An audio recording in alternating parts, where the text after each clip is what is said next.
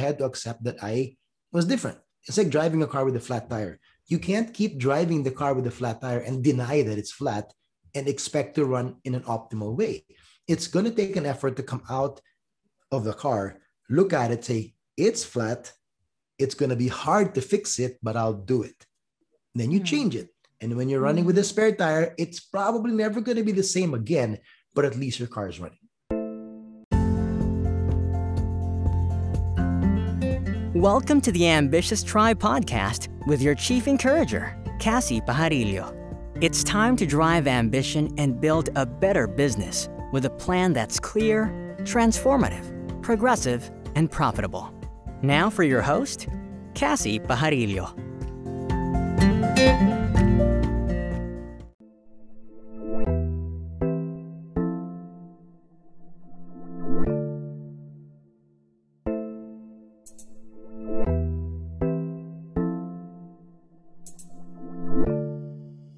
Everyone, it's Kassy. Welcome to the Ambitious Tribe podcast. In this episode, we have the North and Latin America News Bureau Chief of ABS-CBN, the largest broadcast and digital network in the Philippines. And I can't help but feel proud to have been called as his friend. He's a mental health and wellness advocate and one of the country's best news anchor, sportscaster, and journalist for over 20 years. Just to share, he and his family are one of my favorite people on the planet. In fact, I call his wife mommy as well. Started to even call his big sister Ate. He's been the most supportive in almost all of my crazy entrepreneurial ventures. It's also funny how we actually met, but thank God to the internet. We co hosted the very first Twitter festival in the country. Uh, he was also our cover guy to our magazine. My friends and I decided to put together a long time ago. Let's not talk about that anymore. But I managed to keep my cool when I when um, he said yes yet again to be part of the show in a heartbeat. I'm just so so happy with that. I invited this kind hearted, brilliant, talented, funny, and supportive human being because his work is more than just reporting. I always tell my friends also that when you talk about this person, he is filled with integrity. His work is open, smart, brilliant, and observant. He always centers his efforts to raise awareness and preventive measures for health wellness, and mindfulness. I cannot wait for you guys to listen to this special interview. I know you'll find him inspiring and interesting as I do. He's also going to answer a few of the community's questions, so stay tuned. As Vishen Lakhiani said when they met in LA, Oh, so you're the journalist. Today, I'd say I'm proud to be called as his friend. Dear Ambitious Tribe, we have here TJ Manotoc. Hey, TJ, I'm so excited Hello, you're here. Hello. Thank you for having me. I was so excited to, you know, if you were saying you're excited, I was excited when you said, you know, you wanted to guest me in your podcast, which is wonderful. I mean, I know just some of the, the names you've had before, and it's an honor, it's a privilege. And I, I I love podcasting. I'm probably gonna put one up on my own soon. So, but I just You're love shy. the long. I will. I will. Don't worry about it. It'll be. You'll be the first to know. But I love these conversations where people can really listen, listen in, and um, you know, and, and learn from each other. I mean, when Absolutely. I've been guesting in some podcasts, I, you know, we engage in a conversation. It's not just a strict Q and A, and I've been learning so no. much. So, thanks for doing this. So proud of you. So happy for you. Thank you so much. You know, I was a little nervous as well because I mean, I know you and I are friends, sure. But iba pa rin kasi because you are a journalist, you know your things together, there's certain all these things. And I was like, you know what? I might not just like not think about it. This is my show. Why should I even bother? Yeah. But but but but of course, I'm so happy. And I just wanted to say congratulations also. Um, I just heard that, that you were part of the 15th annual MIT Sloan Sports Analytics Conference. Oh, yes, that is yes. huge. That's, oh that was pretty exciting. Yeah, that's as you said earlier, thanks to the internet, that's how we met, right? On Twitter. Right. And um, I don't know, I, I, I was awkward to ask, but I was noticed by Daryl Morey, who is the president of the Philadelphia 76ers, and Whoa. he is the founder of the Sloan yeah. Sports Management Conference that's been going on for 15 years.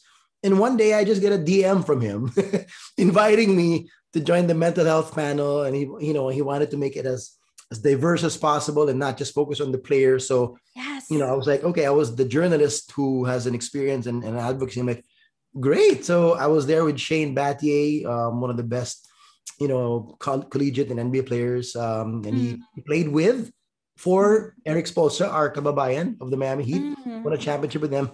And as well, um, Kevin Warren, the commissioner of one of the NCAA conferences here, the Big Ten. So just the three of us. And I was so humbled to be there on that stage. Mm. Um, may have been virtual for now, but but to speak there, share my story, and and to see the commonalities of what we all go through, whether you're a big time athlete, you're a Mm. journalist, you're you know a farmer or an entrepreneur.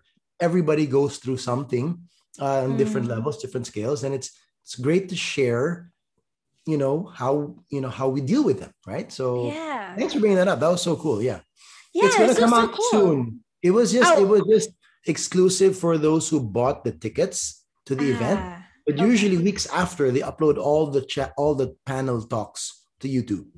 So oh, it'll be out perfect, perfect. Yep. I'll, I'll, definitely keep an eye out on that. Yeah. Yeah. So when I learned about it too, I told my husband because my husband is really more of the sports kind of guy, and I told him about it, and he was like, "What?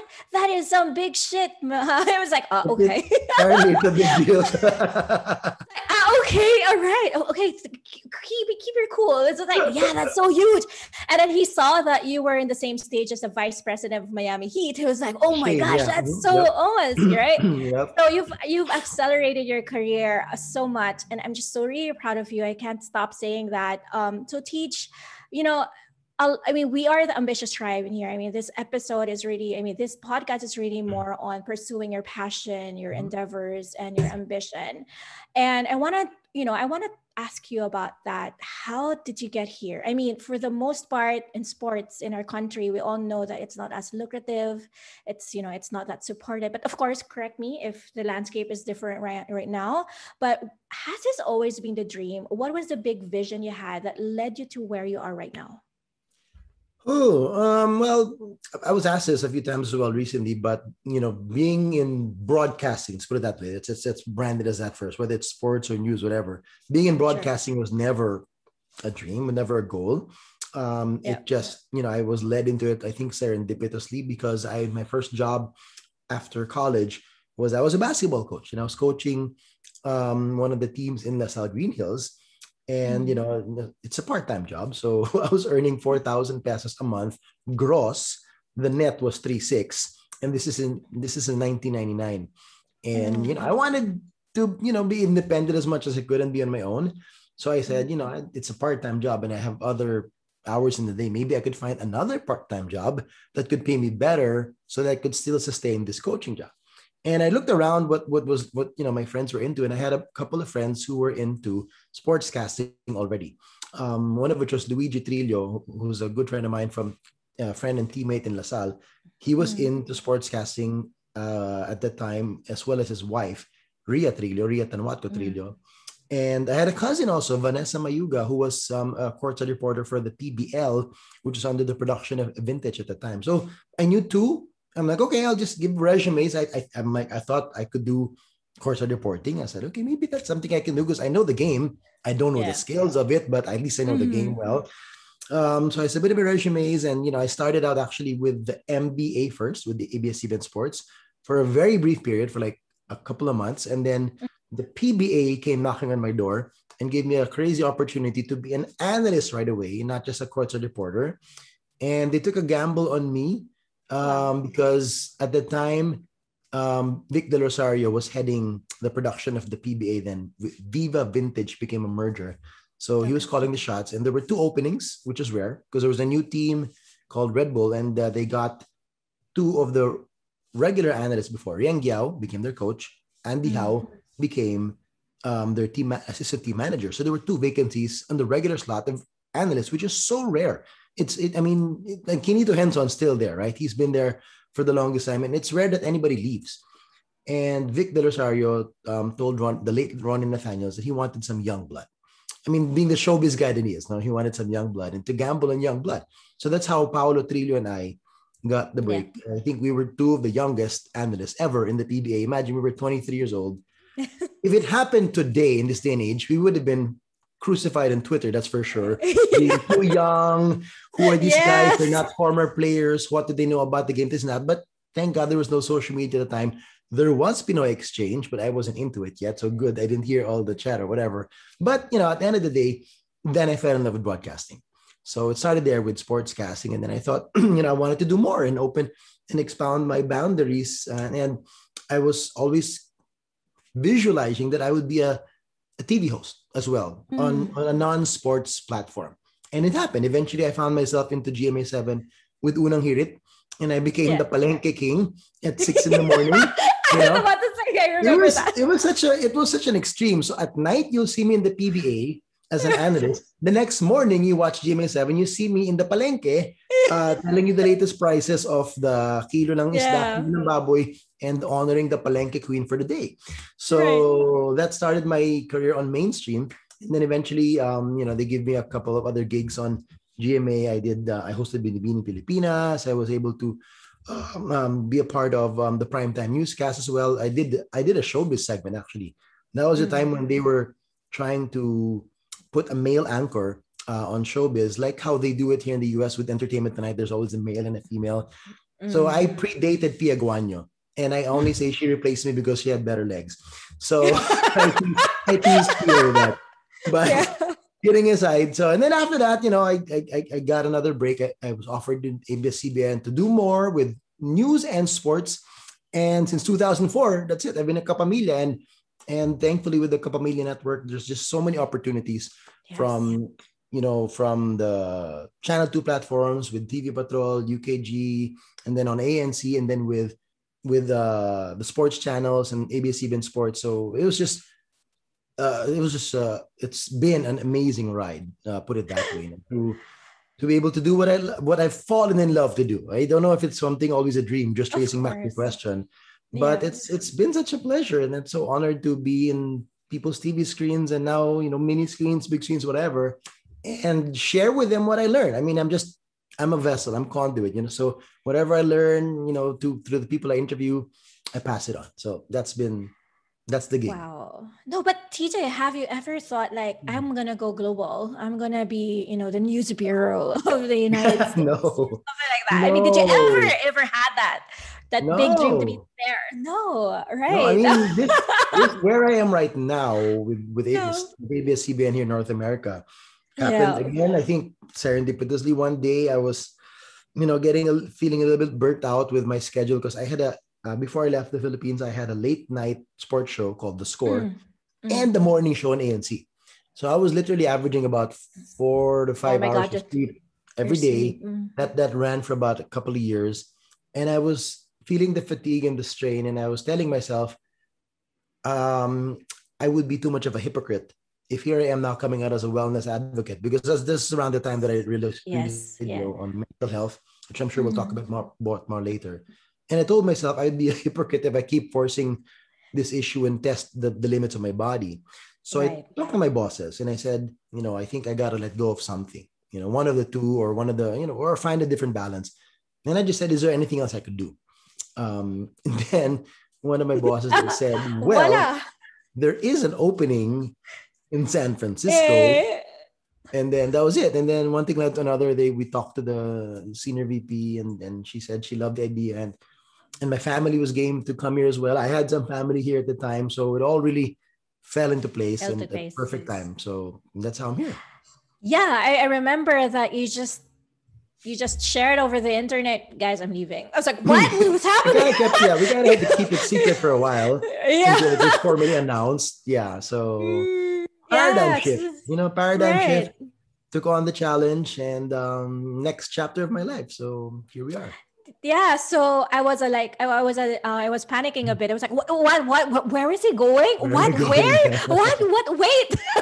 And then she's like ah, okay it's just in san francisco. Okay okay he's good. And he's still in abs okay okay he's fine. I thought you were changing gears you know changing mm-hmm. careers. I was like what, what, what is he doing? Is this like is this for real? But it's mm-hmm. it's nice to know that you stepped up and um, you were able to move i mean the expat life with your family. But with having to hear your story tj something that i really recognized in here is that you never ever bragged about your surname either. Um, I've got questions from the community as well mm-hmm. about this. Like, how did you separate yourself and you built your own identity? I mean, you're mm-hmm. the child of a beauty queen and a son of a notable political family. I'm not sure if you're still getting this question, but mm-hmm. how did you separate yourself from that? I mean, you never you know, it wasn't in your narrative when you were sharing your story a while ago. Can you mm-hmm. tell me more? Um, I guess uh, even before I got into into broadcasting, I was just always cognizant of the fact that, you know, um, it's a little different to be born Yeah. into a, a family because of a famous couple back then. I mean, for those who may not know, Mm. my mom is Aurora Pijuan.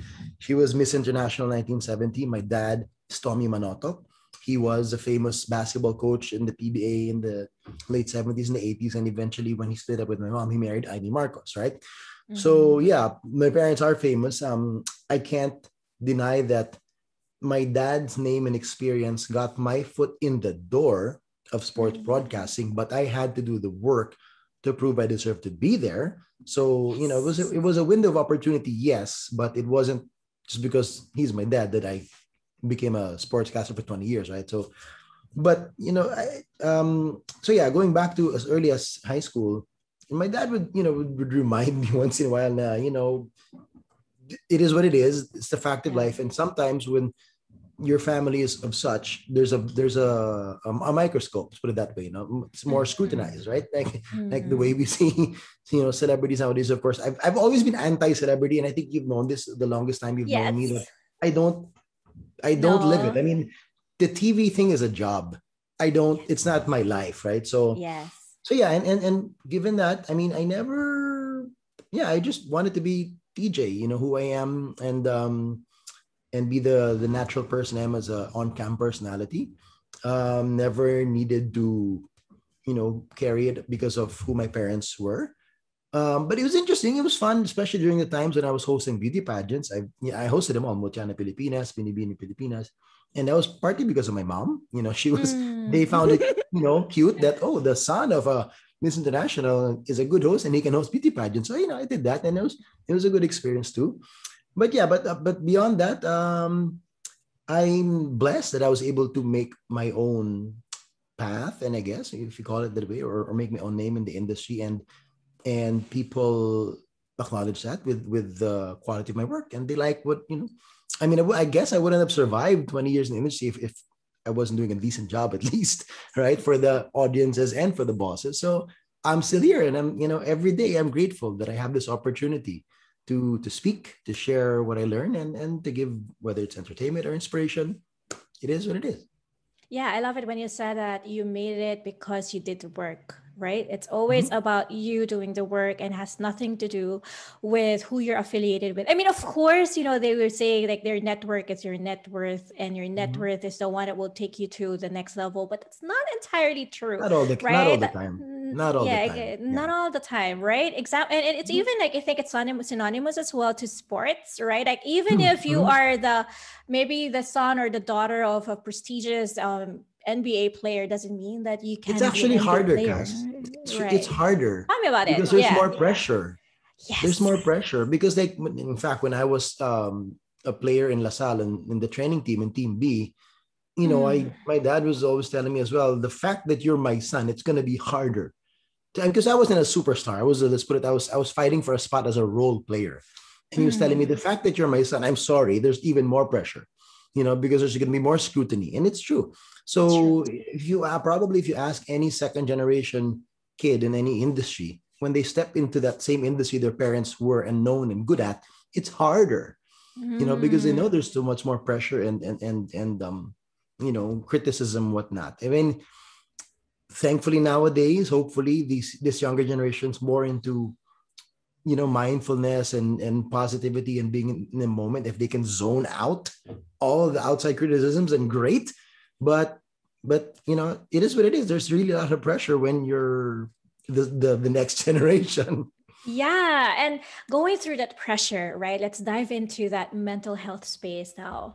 Um, speaking of that, in 2018, you had that story um, out on YouTube and it was very much um, accepted. It, it trended and it finally, you know, it finally made an impact. Now, when you shared your battle when you were, well, you, when you overcame depression and anxiety, um, did it ever, you know, did you ever had that feeling like oh my gosh i'm going to do this i'm going to share it it's it's, it's a vulnerable space um Mhm. it's a brave move did you ever have that feeling that am i doing the right thing i mean the pressure of it all i mean Mhm. again number one you're the you're the son of a beauty queen the pressure of being the son of a you know your dad and being a journalist i mean it's just so many heavy Mhm. load on your shoulders how did you get there? I mean, what made you say, you know what, I'm gonna do this. I'm just gonna do it.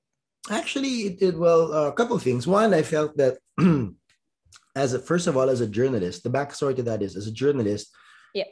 Uh, um, around 18, so about 2013, 2012, around that time, there's a very I keep saying serendipitous moment because there's a lot of things in my life. There was a very serendipitous moment that I It had is. to interview Jeannie Goldberg, who was the Yeah. then founding at this at the time, the Natasha Goldberg Foundation. Yes. And um, the, the show she was guesting on was the show called Rundown on ANC. And it was really Ces Drilon's show. I was just her, you know, I would call myself the Chuwari Wari Wap, which is basically the, you know, the segment host guy. You know, I was doing the sports segment and social media and tech news of that newscast. But the format of the Mm. show then was news and an interview. Okay. So there's always a, a chunky interview in the middle. And um, on the extreme chance that Ces would be absent last minute, I would have to fill in. And that was that one night. She was stuck in traffic in EDSA, and they the producer said, you know, it's I think it was like already 7:45. The show was live at 8. And the producer said, Ces not gonna make Ces isn't gonna make it. TJ, you're gonna anchor tonight. I'm like, okay, who's the guest?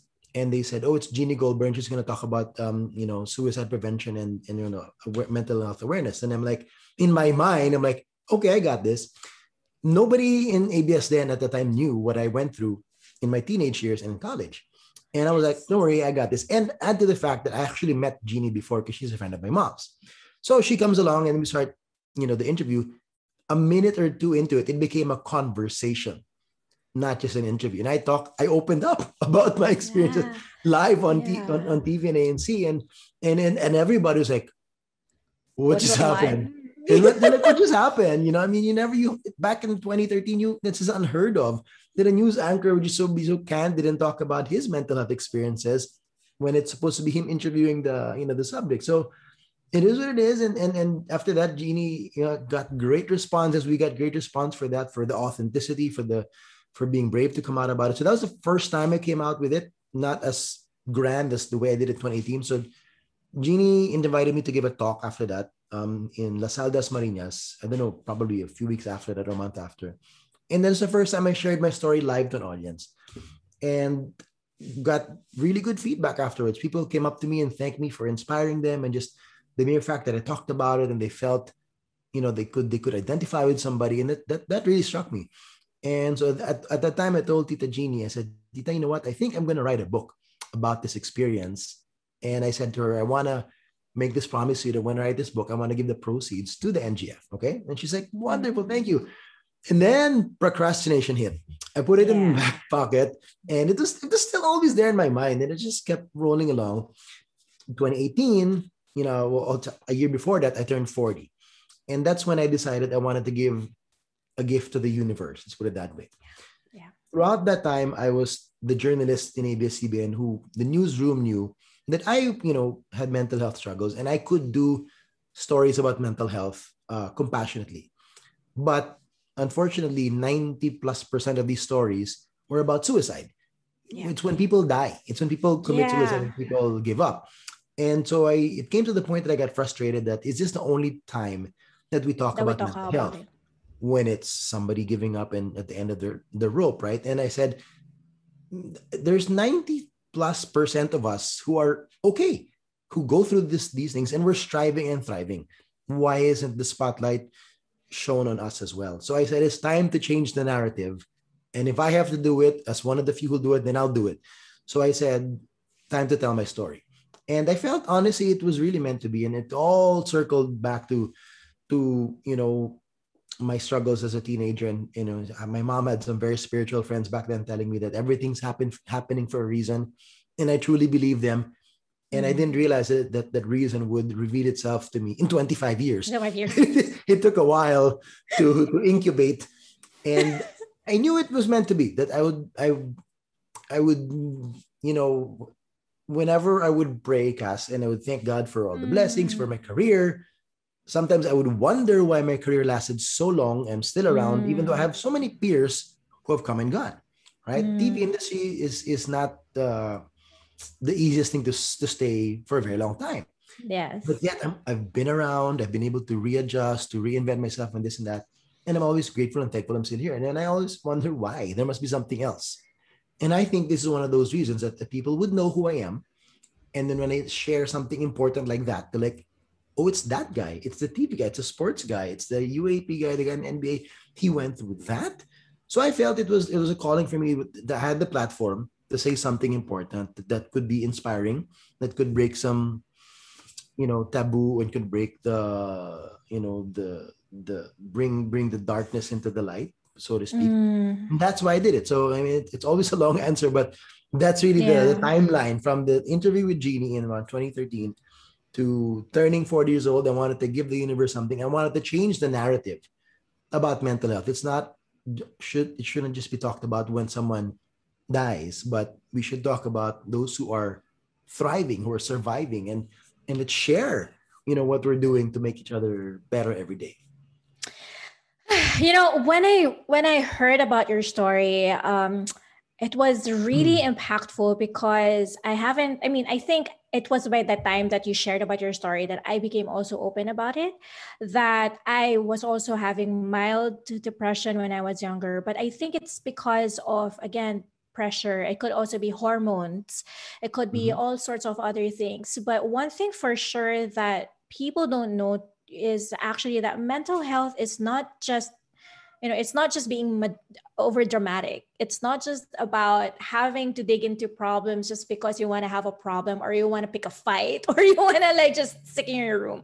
Mhm. but i want to ask you what is mental health really? And if if i mean how would you what are the right questions that you're going to ask someone whom you think is going through mental health or who just just opened up and said i think i have a mental health problem i mean what are Mhm. the questions that won't be triggering that would make them Mhm. say who are you to say that who are you to question Mhm. me that Yeah. Like, what do you think Well, I mean, at the end of the day, you just start out with a, a sincere and genuine, how are you Yeah. doing? You know, I'm, I'm here to listen to you. You want to, is there something you want to share with me? And then after that, just listen.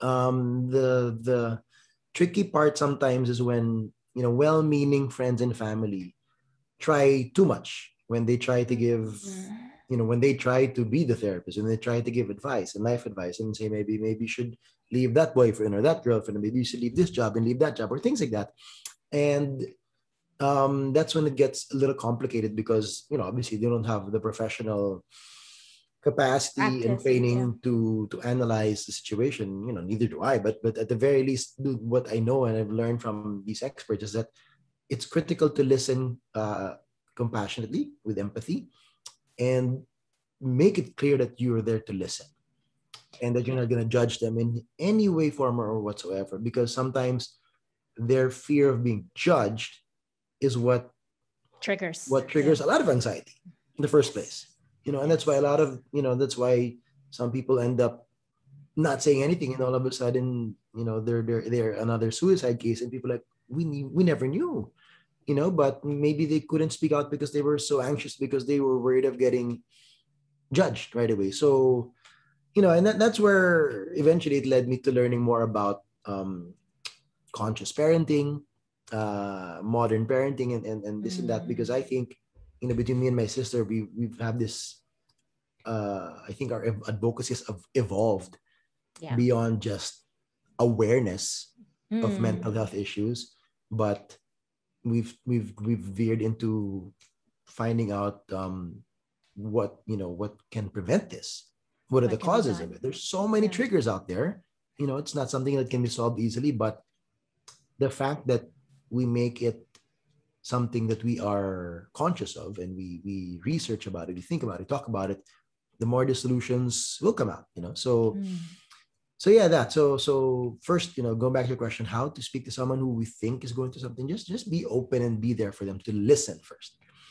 And you know No when- judgment. once you feel that it's heavy and whatever um then you know encourage them to seek help. You know if, if it's something that they clearly cannot handle on their own encourage them to seek some kind of any accounts it doesn't have to be a psychiatrist right away a lot of people sometimes that's the, the problem also they're freaked out because oh, i don't want to see a psychiatrist because they're just going to give me medication or whatever i mean not not to knock off on the psychiatrist whatsoever but that's unfortunately that's the stigma that people have about Mm. psychiatrists who've never been to one. Okay, let's put it that way. So, but but first, I think the most important thing is find someone they can be open with that they can speak to, uh, who's trained to listen and see those, you know, uh, you know, critical points that may need more professional help, whether it's a guidance counselor, even a pastor or a priest or whatnot. And those they, they can always help as well. TJ, it has. I think. Um, I just want to share this. I have a couple of friends who also committed suicide. Um, who would have thought that they have, you know, uh, mental health problems. Um, being on the spotlight maybe pressured them too much. A lot. I mean, there are some musicians that I know of who also committed suicide. Um, and it's just, it's just, you know, I mean, you're right about talking to someone without the need to actually do the need to answer back actually sometimes mm-hmm. all you got to do is just to listen mm-hmm. and just listen that's it and then just yeah. mirror back what they're saying and say that i hear you i see you i feel yes. you i okay yeah. i'm here for you you don't have to give them advices because sometimes advices are the ones that are really going to trigger them all the more mm-hmm. yeah. so but the problem here is that I got, I mean, a friend of mine just recently also has been looking for um, a psychiatrist or to help her with her mental health. Would you imagine it was, I think, around February, and she was said that there's no doctor available, and the next appointment is in June. I think there is a lack of psychiatrists or there's a mm-hmm. lack yes. of these people. So you know, I mean, with you, there was no internet yet. I mean, God, I mean, God bless Tita. I mean, your mom for being so resourceful, burn the lines and all those yep. things. Whew, right? But who are the people that can i mean they can speak with because uh, there's another thing that you know that, i noticed too that there are also psychiatrists i mean not to disrespect them who will just give you pills i mean unlike in the us yeah. i noticed this when i was also in the us when you get to talk to a psychiatrist or a professional they really have this one-on-one conversation you on the mm-hmm. couch you know and no pills included but here mm-hmm. it's like okay 15 minutes talk okay here's a pill go i'll see you yeah. know i'll see you again yeah. i mean mm-hmm.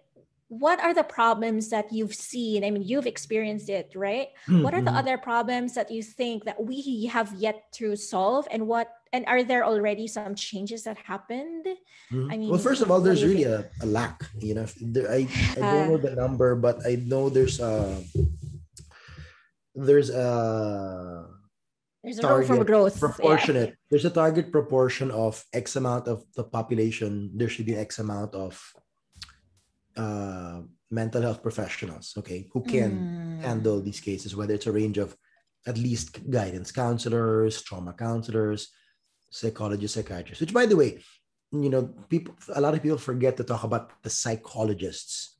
Because in fact, in my case, it was a psychologist who was the one who helped me the most during my okay. time rather okay. although i did see a psychiatrist a couple times as well um, it's the psych the difference for those who are not aware the difference is the psychologist does not prescribe any medication. But if the psychologist feels that i cannot handle this particular patient then he ele- he or she elevates it to a psychiatrist. If it's something that you know that they really need medication to to pull them back in and so that they could be conversing you know mm. properly and whatnot. So yeah so that's one. The the proportion is is i know in the philippines is nothing near where it should be. That's one. Um secondly uh you know i when i read recently i read the book of uh, johann hari so mm-hmm. he is this british journalist who wrote the book the lost connections and it's an incredible book um discovering what he claims are the nine causes of depression and anxiety and how we can solve them and mm. basically, the whole book is an exhaustive uh, investigative report where he dug up such a huge amount of amazing research that apparently had been under the radar and under the noses of a lot of experts mm. um, that talk about the different causes of what had triggered a lot of people's mental health illnesses, right? And it, what brought him to that journey is because he has been diagnosed with depression for many, many years. And his biggest frustration that his doctors in the UK were what like what you said they never spoke to him they're like here's a no. here's the drug and then and then he'll feel good for a while and then he'll go back and then they'll say here's a stronger drug and then a stronger and stronger. And he was drug dependent for almost a decade. And he's like is this just the cycle that i have to go through that everybody goes through? And he then that's what he did the research. So i don't want to spoil it. It's a great book. Read it mm-hmm. or listen i listened to the audiobook. It's an amazing audiobook because he's he's got a cool okay. british you know accent so it's pretty cool. Um, but i you not guys I I lost count how many times my jaw dropped with some nuggets of information and research that he dug up, whether it's regarding the pharmaceutical industry, whether it's regarding, mm. you know, mm. some natural, you know, um, methodologies that, that people could alleviate themselves or the mental health challenges. Um, but it's amazing how he just, you know, zeroed in on how depression and anxiety is the symptom. It's mm. not the sickness. Yeah. There's something else that's that's there's Happening some wire connection yeah. that's not right. And it's not always that the the chemical imbalances. Yes, there are a significant proportion of the population that have mental health issues because of chemical imbalances, but the vast majority are not. The vast majority apparently are societal problems, whether it's a lack of environment. yes, but okay. not just physical environment, not just environment, the earth. Huh? The people That's you're one. with, yeah, the, the people, people, you're, with, the work you what do, you watch, yeah. exactly. Your um, mm. your Five physical. Senses. So it's a lot of it's in there. So when when you read through it and you realize, wow, okay, and then you'll, you'll understand how you know it, it it truly and it brings it back. It validated what I was talking about in my video, finding balance.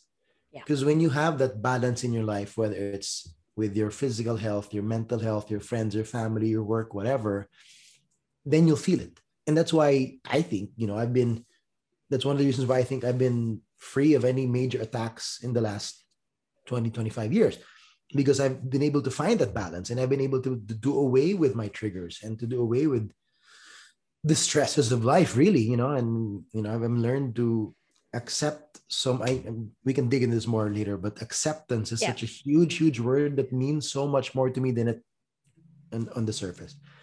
So yeah, that I mean, if you if you find out truly that there's more to depression and anxiety than it is just chemical imbalances, you know, a lot of people will will you know be better. But also it roots back again, like what I said earlier. When we understand that, that's the given. How can we prevent this then?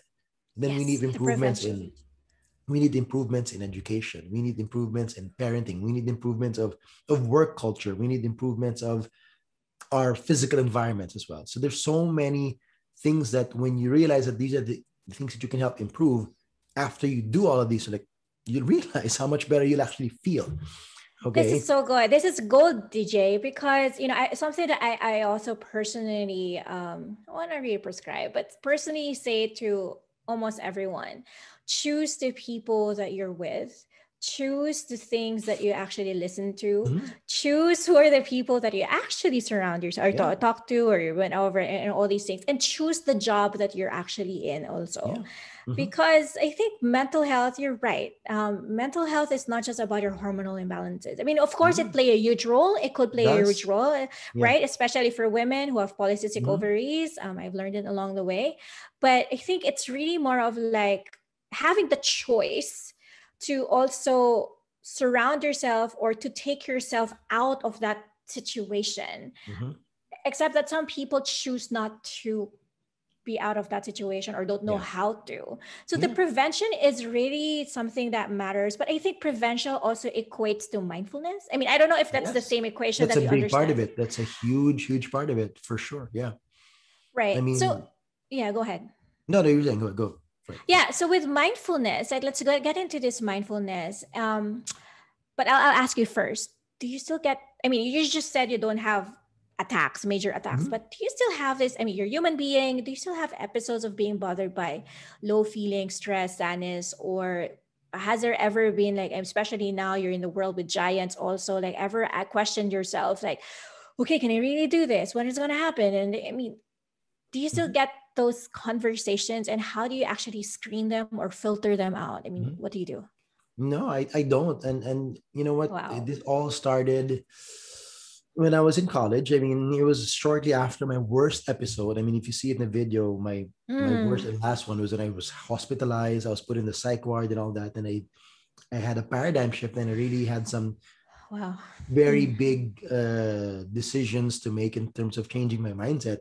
One of which was accepting um, my situation. And and it Yes. actually is funny because it roots back to the very first anxiety attack and, and week of insomnia that i had and the very first mentor that i had. His name is max ricketts. Um the last name may sound familiar to the ones who are baguettes like us. He's the dad of ronnie ricketts Ricketts, the yes. star yeah. But tito max ricketts was at the time um he was a survivor of of uh, manic depression. And he was giving free counseling um, to people who had depression, anxiety, even those with cancer and AIDS, because they also go through, through depressive moments. And he was giving um, counseling twice a week for free in Santuario, San Antonio, and Makati. And my mom was referred to him, and he was the first people that I was brought to. And when I first saw him, I was like, "Oh my God, you're alive, and you went through worse than me." So actually, looping that to my video, that was one of the reasons why I wanted to do that because I wanted to be what Max was to me to people on the Mm. internet. They can see somebody going through it because there was no icons on mental health survivors. We had icons of breast cancer survivors. For, for AIDS, there's Magic Johnson, all these, and for diabetes, there's Gary Valenciano. There's so many other people who have championed their illnesses, but we never see anybody who championed mental illness, right? So that was one thing that Max was to me. So, but the first thing, the biggest thing that Max taught me was acceptance. And he taught me the the power and the science of affirmations. And he said, Iho, you have to first accept yourself. And he told me to literally write this down on a piece of paper, say it to the mirror in your mind, and say to the mirror out loud 10 times. I accept myself. And he said, do that three times a day. Make this your mental vitamin. And at the time, it's like, okay, I'm just going to listen to you. I'm desperate for anything that can help me. And it took a while. And I guess what happened was it, it, it eventually embedded in my subconscious.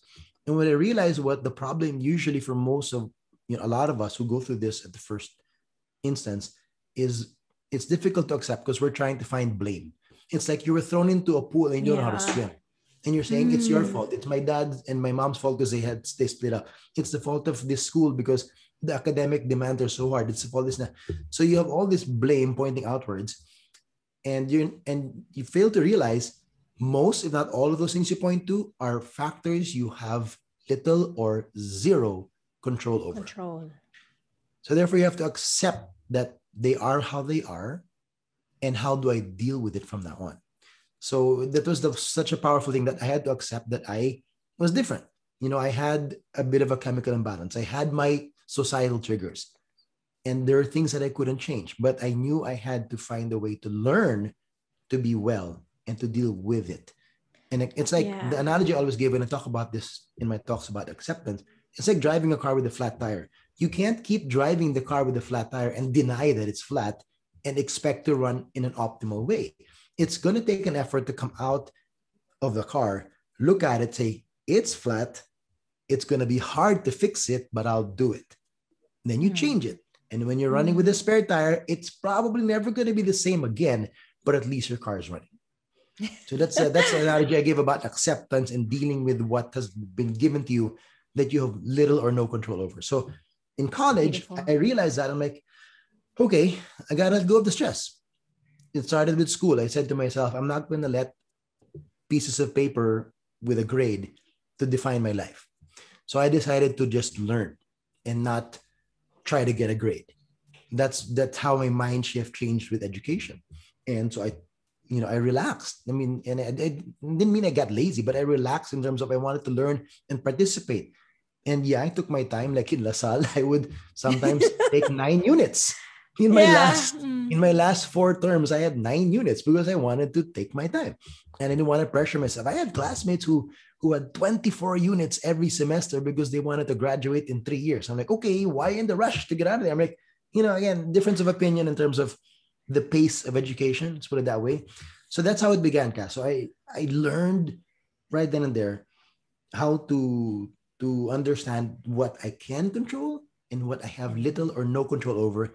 And those that I have little and no control over, I refuse to let anything about it stress me. I'll still try to do things, to talk to people and whatever, but I know I can't change them and force them, whatever. But there's a there's a boundary that I put that I can't stress over it. You know, I'll do what I can, but I, I shouldn't stress over it because it's not good for my health. It's Right. not good for my mental health. And I think honestly, that's what has been that's what alleviated me of all of my triggers Mm. the last 20, 25 years.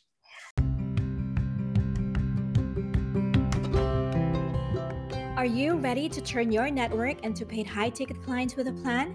Well, I'm interrupting my own episode to invite you to my free high ticket VIP training over my website www.cassiepajarillo.com. This training has helped coaches, consultants, private practitioners, and content creators build a better profitable business without exhaust stepping into their role as CEO. This training is perfect to those who'd want to embrace digital transformation for their coaching or consulting practice and wants to have that roadmap towards achieving six-figure outcomes for your seven-figure business.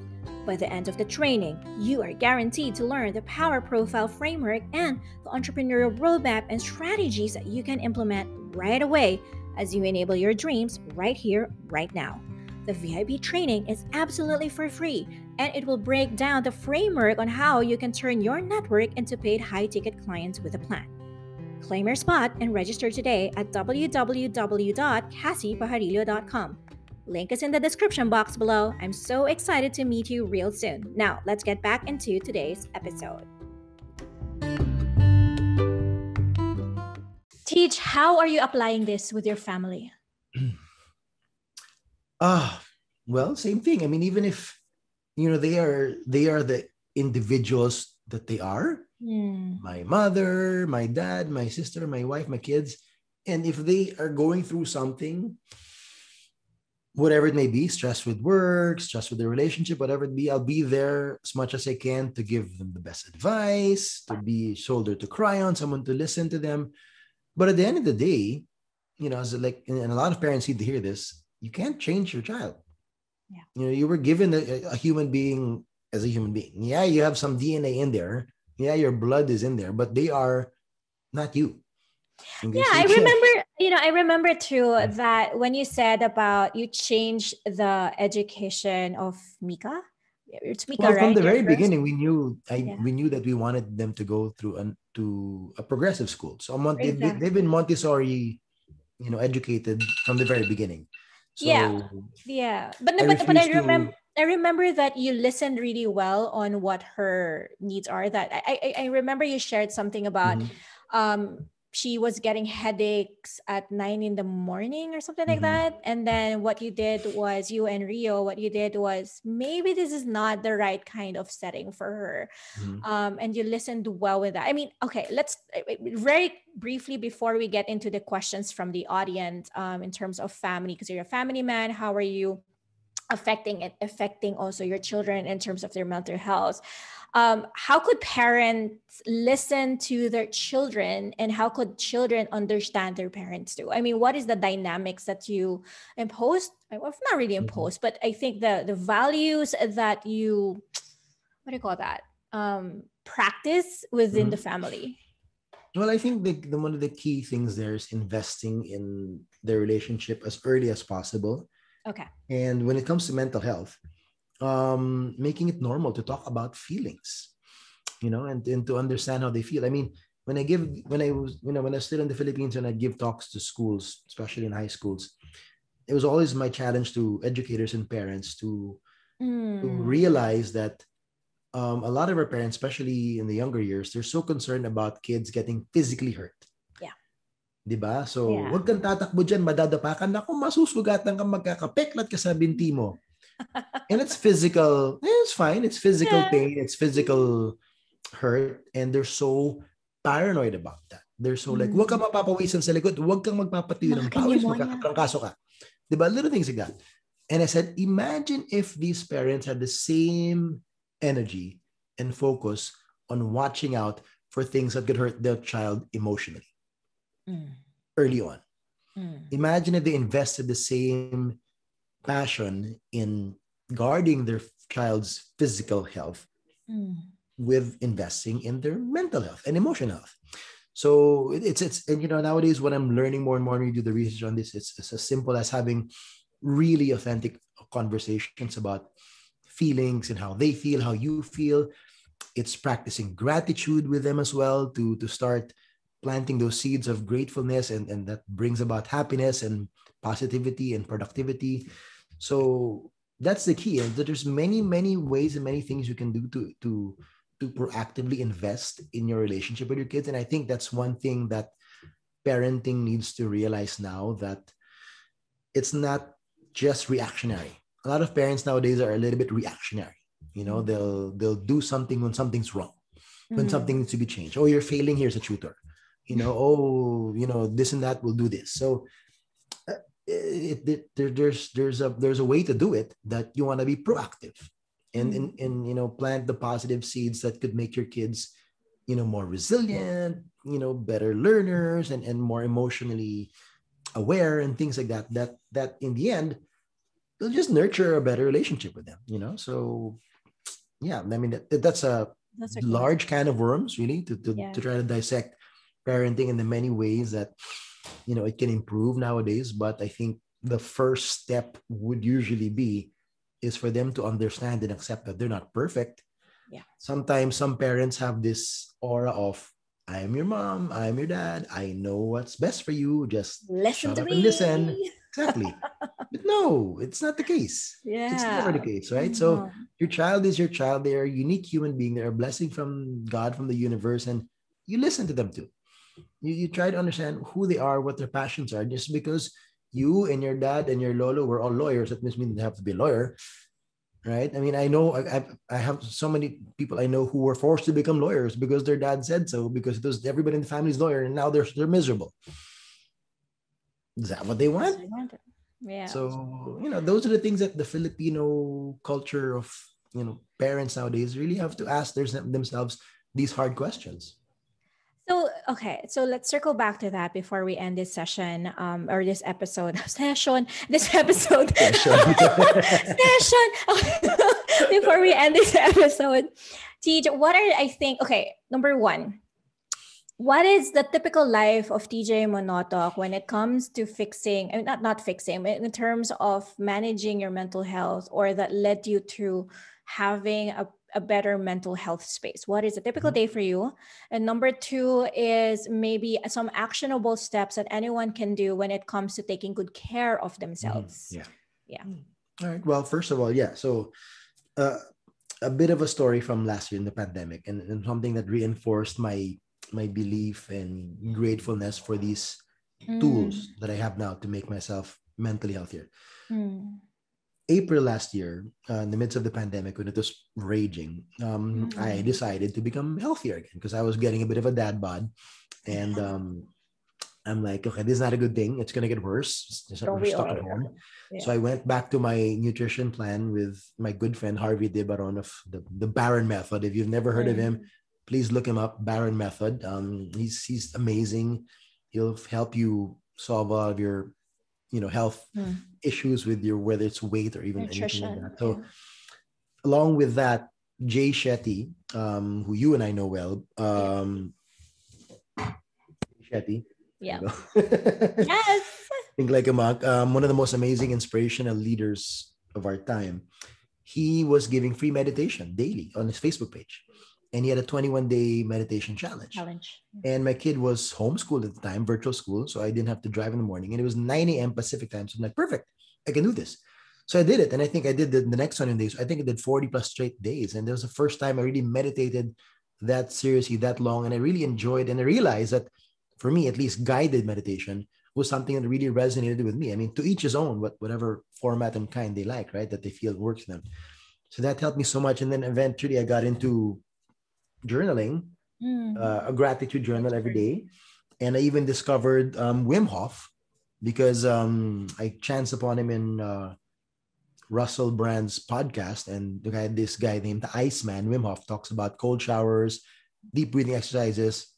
Please look him up; he's amazing. So I was doing that, and then all of a sudden, I had a morning routine of meditation, breathing, Cold showers, gratitude, and um, what I didn't realize that it was preparing me for probably the most challenging time of my life Oh, wow. since college was when ABS-CBN was shut down. And when it was happening and the congressional hearings were happening, you know, I felt the emotion and, and the pain and we were in tears. But what I realized in hindsight, looking back, like if there was anything in my life that should have been and could have been another trigger Mm. for an episode, it was that Oh God. and yet I was okay. I felt what I felt, but I was grounded. I was controlled, and I realized I, I wow. prepared. It's just like I, I, prepared for a boxing match of yeah. eight weeks of training. I trained my body and mind with the meditation and the gratitude and the and the practice that I did. That I realized how utterly powerful this is, and it's one of the best gifts of God. Absolutely. To just be quiet and to breathe. Mm. And so, in terms of the tools that I can share about taking care and investing in your mental health, it's that, and it's free. You know, I mean, a lot of free things on YouTube nowadays if you don't want to invest yet. And, and you know, there are these apps that Calm and Headspace, they're amazing. Try it out. That's a good start. If you don't feel you're ready to speak to a therapist or whatnot, that's fine. But do something proactively that you know that can help you. Mm. And for me, they, they've come out invaluable. And it's funny because when I was in the MIT Sloan conference with Shane Battier, he was asked the first that question first about what do you do now in your team. He said the same exact thing. He said, I meditate, I do the Wim Hof, and I have a gratitude journal. I'm like, Yes. I'm just gonna end up copying your answer, Shane, because I do the same things now. And it's amazing. And it's amazing how I'm seeing a lot of people who have realized the power of taking care of their mental health are doing those things. So, and again, as I said, it's proactive. I mean, of course, it, it's critical to do it when you're going through a dark episode, but all the more when you're well. Yes. Build on that. Build yes. on that mental strength, the mental toughness.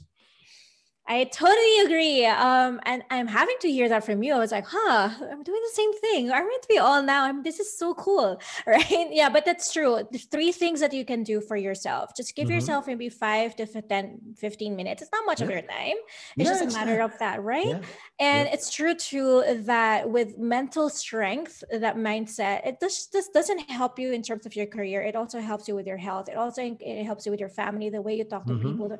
It's just all encompassing. Every aspect aspect of your life. Mm-hmm. Super mm-hmm. crazy. And thank you so much for sharing those. But what without what, what, about with your family? How what what what what are your rituals or practices that you do with your family? Three things maybe that you can share. Well, we just really find ways to spend common time together. I mean, it's it's one thing to to give them their space, let them do their thing with their mm-hmm. friends or whatnot, but but just just having you know activities together whether it's biking doing exercise cooking eating out or dine out take mm-hmm. out eating in the house whatever that stuff. And you know it's just it's a, and it's not and i hear this a lot with a lot of these um, personal development experts nowadays. It's not about work-life balance because there's never going to be a balance.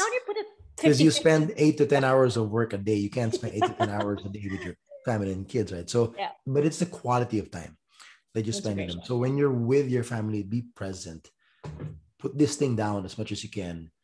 You know, put it away as much as you can. And even when you wake up in the morning, by the way, that that's my favorites are my Saturday mornings because I don't look at my phone for the first like an hour or two. I'll do my thing and then I'll just enjoy making my coffee and listen to music and I, my phone is not bothering me. So try not to be beholden and hostage with your phone, especially when you're with family and friends. Um, and that's a signal to them that you're there, you're present. Rooting this back to sports, you said there are a lot of people here watching this sports. Yeah. I'm sure there was those, maybe you even watched The Last Dance, the documentary on Michael Jordan and the Bulls uh, that came out last year. 10 hour documentary, amazing. But I had a favorite part when his biographer spoke about Michael and said, you know, the best gift of Michael Jordan is not his physical attributes, not his superhuman skills. His best attribute and his best skill is he is always present in everything and anything he does, whether it's in a meeting, whether it's in a practice session, whether it's reading a book, whether it's in the basketball court in the middle of an NBA finals. His mindset is he's always present. And if we can just do that with every aspect of life, whether it's in your career, your, your relationship, your family, yourself, when you're doing self-care self-love you will become a much more incredible human being than you thought you could be. So there. i love the word present. It's the present that was given to us. Yeah. and stay in the present. Let go of the regrets of the past. Let go of the fears of tomorrow. This is the most important time. It's now. It's for you. And as i said before you will be all right. Yeah. Tj what is next for you? What is next for tj Manotoc So yeah, I mean, I'm jealous. I'm gonna do a podcast soon. So yeah, I better be part of that. Breaking news! Breaking news! So, yeah, I've, I've, been hinting about it, but but um, I'm I'm making sure I'm gonna do it right. I tried it. I tried it last year. I lost momentum. I will have that conversation with you guys. So, so yeah, so that's next, and I realize that again, I am here with with a unique uh, opportunity and responsibility. I think yeah. That I'm learning from these people, and I can do interviews well, like what you're doing, and sharing it to an audience as well, to to inspire them to be better human beings in any aspect that, in their life. So. So to the to the sports fans out there, sorry to disappoint. It's not going to be another sports podcast. yeah. My my sports friends have it well covered. There's a bunch of them who are amazing at that. Okay, so I'll leave them at that. Um, but I'll I'll I'll take on the more mature roles, and I'll do the the daddy roles. Yeah, I'll do I'll do the personal development. So yeah, I think that's something that's my that's my next evolution. Oh my gosh, I am so excited for those. I mean, those of you who are listening, TJ is a great, great dad. You guys, I mean, I'm excited for him to actually release whatever it is that he's planning to have. But I really look forward to that, and I make I'll, I'll make sure that I'll be I'll be one of the first who will subscribe that, if not the second. Thank you. Yeah. So, I will check. Uh, you better be one of the first. If you're not, oh, yeah. if you're not in the top 50, I will make tampo. not, be first, right? I mean, Just year is gonna be first, of course. All right. So I asked the community mm-hmm. for some questions for you. And mm-hmm. I actually specifically said, do you have any mental health questions for TJ? Okay. But, but it's all sports. Yes, they ask about sports. So we'll try. So let's do this, right? I'm just gonna ask. So there are one, two, three, four, four questions. Okay, number okay. one. Okay, from AR Cool, he said, "What's the difference in the culture of the U.S. sports coverage and here in the Philippines?" Hmm, that's an interesting question. Uh-huh. What's the difference in culture? Culture, yeah. Hmm. Sports coverage in here. Yeah. I would say, yeah. That what what I find interesting is that the when I when I've been covering the NBA finals and the NBA All Stars for 10 years almost, uh, it's fascinating to, to see the camaraderie.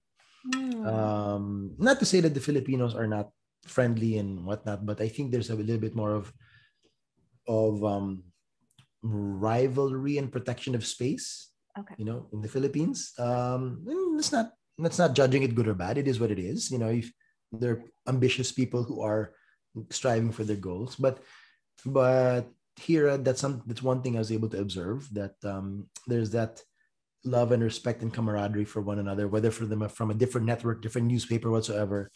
And it was it was refreshing to see. Let's put it that way.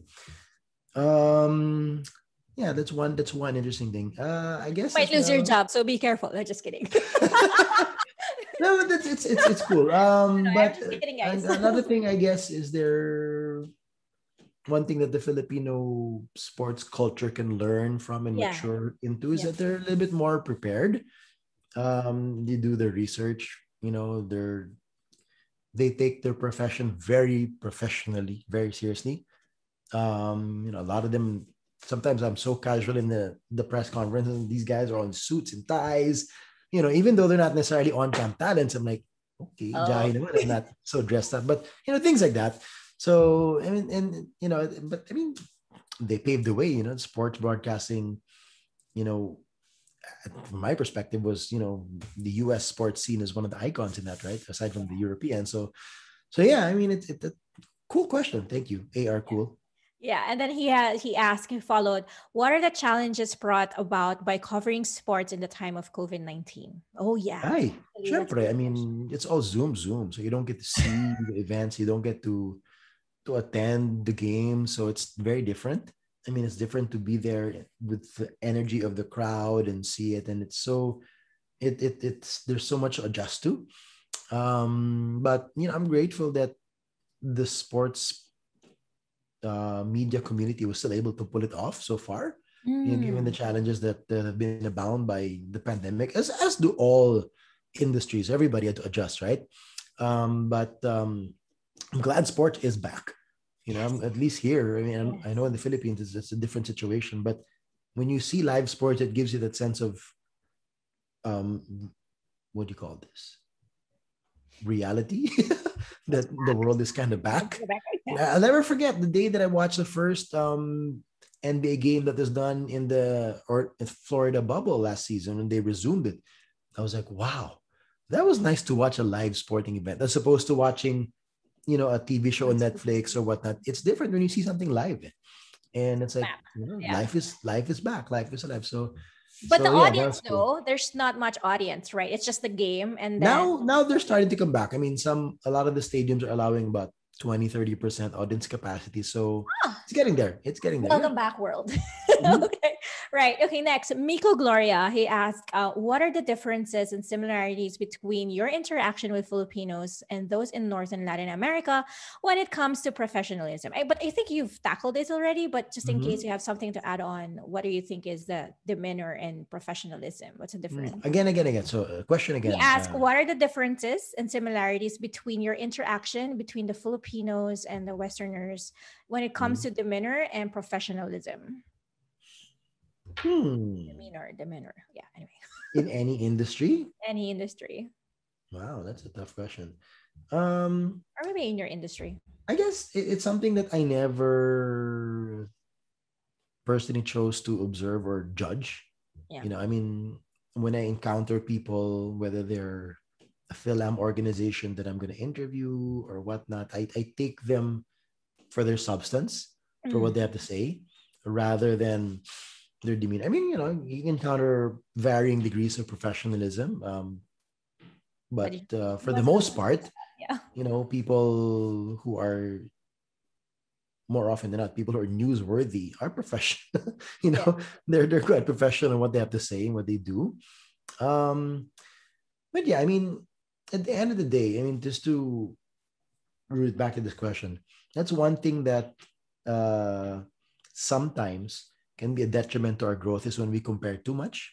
It's one thing to be inspired and to see things we can learn from. It's another thing to be doing comparisons to be critical. Mm. Let's put it that way. So, what have like, you picked up on? What have you picked up on? Like, oh, okay, this is something new. I'm gonna do this. It's gonna make me a better person or a better professional. Uh, hard to pinpoint that right now, but um, top of your head, yeah, top of your mind. What have I picked up on? I guess you know, at the end of the day, always, always improving little things like listening better. Okay. You know, and it's something that you. That's something I I've noticed sometimes, even as a younger reporter, and some reporters, some even presenters and, and anchors, they're too prepared with their questions that they don't listen Mm. They have a list of questions that doesn't become a conversation anymore. It's They're just like, na. My yeah. first question, this is my second question, my third. They rattle it off, right? Without even you know, understanding what the person has to say, without eye contact, the whatever.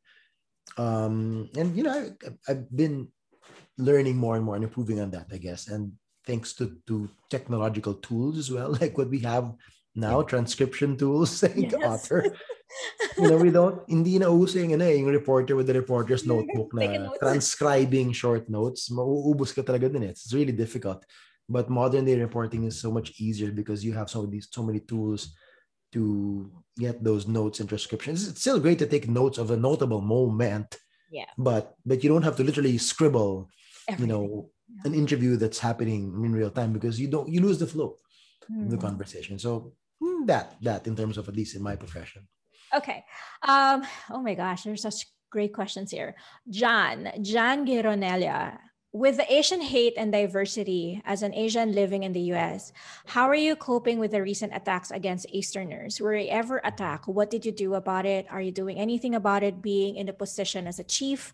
How are you protecting your children? Yes, chief. What do you do, chief? Okay, that's a that's a lot to unpack there. One is, mm. of course, it's very disheartening to see yeah. Um, I agree. It's rare that I give an opinion. This is I agree with what some of the critics have said that it was the the rhetoric of some you know some of the people in the previous administration that there was so much blame on China and Chinese and the Wuhan virus and the Kung flu and whatnot that you know it doesn't take a rocket scientist to figure out that that's what spurred a lot of the hate towards the Asian community. And when you see the the, the statistics and the spike in the the cases of that starting from then, you know, it kind of correlates to that. So that's really, it was really unfortunate that, yeah. you know, it was their option to do a blame game rather than to try to figure things out to solve the pandemic.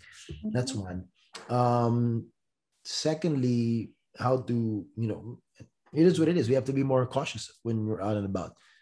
You know, try to avoid places that you know that are not known to be the safest, you know, let's put it that way. Um, and uh, just be aware and be more prepared. Try not to be alone because most, if not all of those victims were walking alone. Yeah, but can you live? Can you really live in there? Like, just I mean, how can you not be alone? I mean, how can you live if you're living in fear? I mean, is is that what it is right now there? I mean, with Asian? Yeah, I mean, you know, I know. I mean, I interviewed one of the guys who was attacked in San Francisco. Oh. Poor guy, he he left. He moved out of the state. I mean, he, he's lived in Calip in San Francisco for like 20 years. He just moved to Somewhere. Indiana. Okay, yeah. so some of them have that such fear now that they're so scared for them and their family that they left. Um, to that, and then, but also, I don't know the statistic on this. I don't know if anybody studied this, but a lot of the attackers also have been some in the homeless community uh, um, and those who are mentally challenged or have criminal records. So uh, you know I'm, I'm not judging the whole of course. population that are non-asians you know the, of course the vast majority of them respect and love asians right? But unfortunately there are some bad eggs let's put it that way. Unfortunately there are bad eggs who have taken mm. extreme measures of showing their mm. disgust towards mm. another race. And it's unfortunate that way that they, it's a lack of education, a lack of empathy.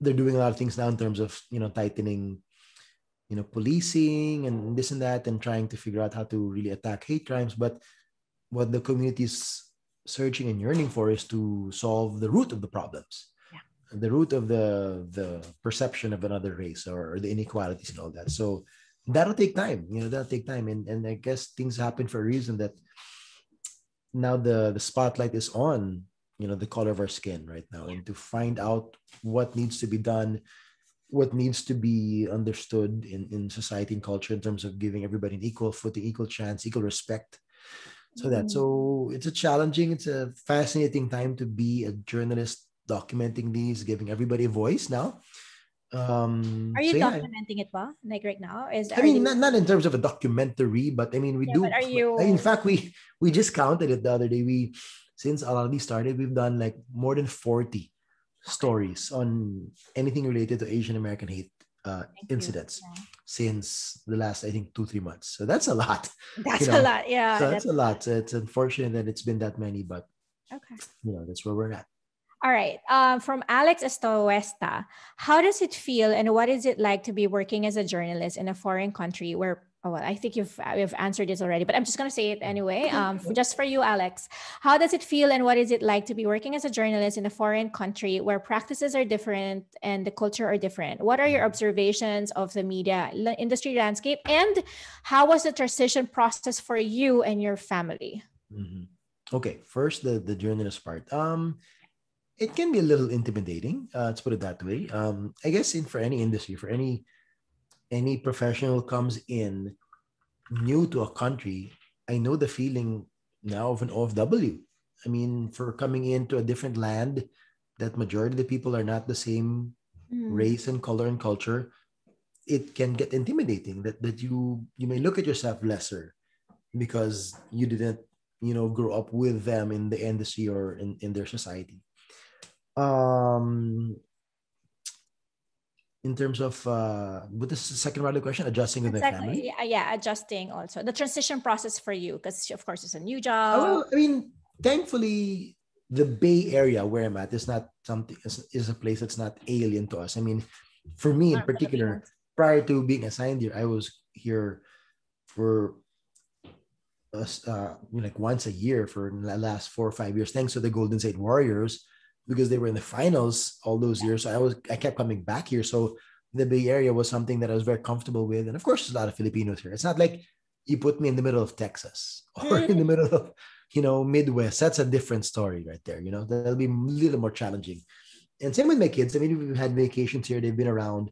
There's family here. So it, I'm grateful that it was and thankful that it was not a difficult adjustment. Yes. And everybody was open and excited to come here and try this next phase of our lives together. nobody was dragged here unwillingly.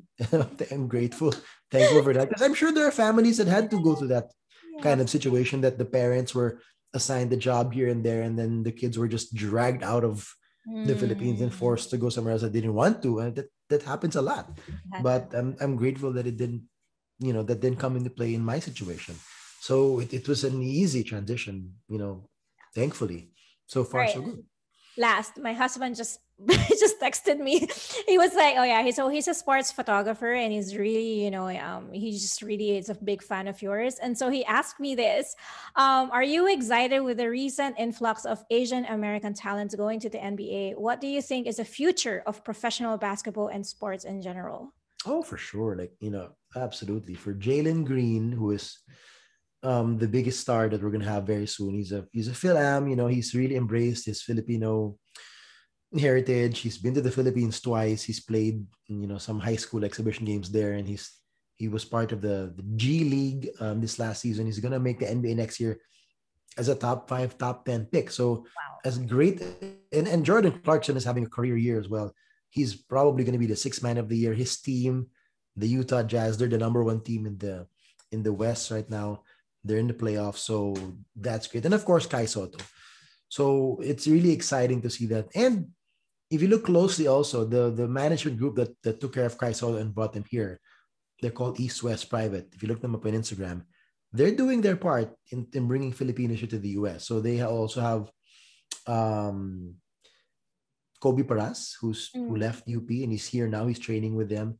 Wow. They have uh, Jack Animam, who's um, one of the best um, female basketball players in the Philippines who played professional for a while, I think in Japan, and now she's here trying it out here. So they're helping a lot of the Filipinos try to break those barriers. And they've and I've spoken to them, they feel that it's gonna take one or two to break that glass ceiling, whether it's Kai Sotto or Jalen Green. And and more younger Filipinos are gonna see that it is possible and that they can dream bigger yes. than just the PBA. Not to knock on the PBA, but but who's to say that you know, just because you're not born in the same country that you can't dream as big. Yeah. You know, look at a lot of the Africans who made the NBA. You know, some of the Europeans who made the NBA. If they didn't dream big enough, they wouldn't be here. Right. So it's all about dreaming big and understanding that don't put any limiting beliefs on your dreams. It's free to dream and let that be your motivation and work hard every day. Yeah, the world is your playground. Okay. Absolutely. So those are it. um, so he's still messaging me. Sorry, honey, that's the end of it. So so I hope you enjoyed our episode today with TJ Manotoc. I know it kind of like segue to sports, but that's just what it is. Um, but of course, our community is very important as well. So I hope that you learn more than just actionable steps and insights when it comes to mental health, resilience, and dreaming bigger, um, your career, and a lot of things that we tackled today. And um, yeah, so this is your host, Kassy. Let's have more conversations like this. Drive your ambition, serve love. If you have any more questions, just feel free to just message me or I'll just gonna direct it to TJ himself. Mm-hmm. Otherwise, we'll see you next time. Thanks again, everyone. And thanks again, TJ. I appreciate you. You're welcome. Thank you. Bye. Bye.